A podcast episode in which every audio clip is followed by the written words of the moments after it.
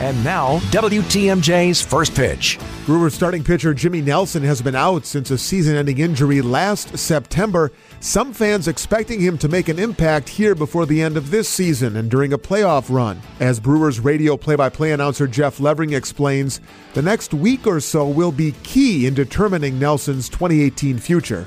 You know, at this point, you're almost in the month of August.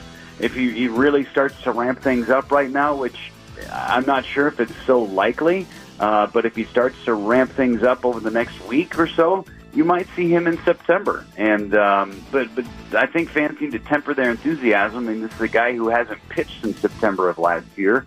Uh, you don't know what his his feel is going to be like, what his command is going to be like.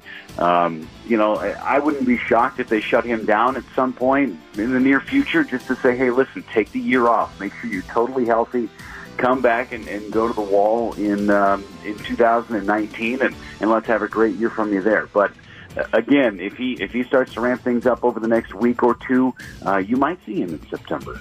Regardless of whether or not Nelson does return here this season, the Brewers pitching staff, as currently constructed, has them primed for a run at a playoff spot. Scott Warras, WTMJ Sports. This has been WTMJ's First Pitch.